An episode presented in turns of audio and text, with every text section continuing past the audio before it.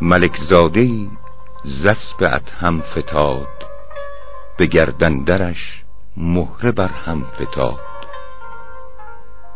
چو پیلش به گردن فرو رفت تن نگشتی سرش تا نگشتی بدن. پزشکان بماندند حیران در این مگر فیل صوفی زیونان زمین. سرش باز پیچید و رگ راست شد وگر وی نبودی زمین خواست شد.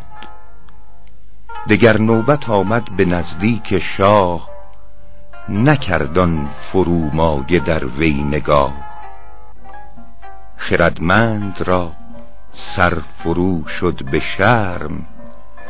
شنیدم که می رفت و می گفت نرم.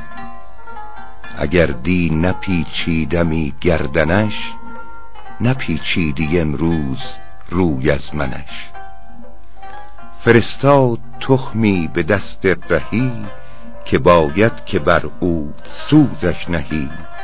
ملک را یکی عدسه آمد ز دود سر و گردنش همچنان شد که بود. به عذر از پی مرد بشتافتند بجستند بسیار و کم یافتند. مکن گردن از شکر منعم مپیچ که روز پسین سر براری به هیچ.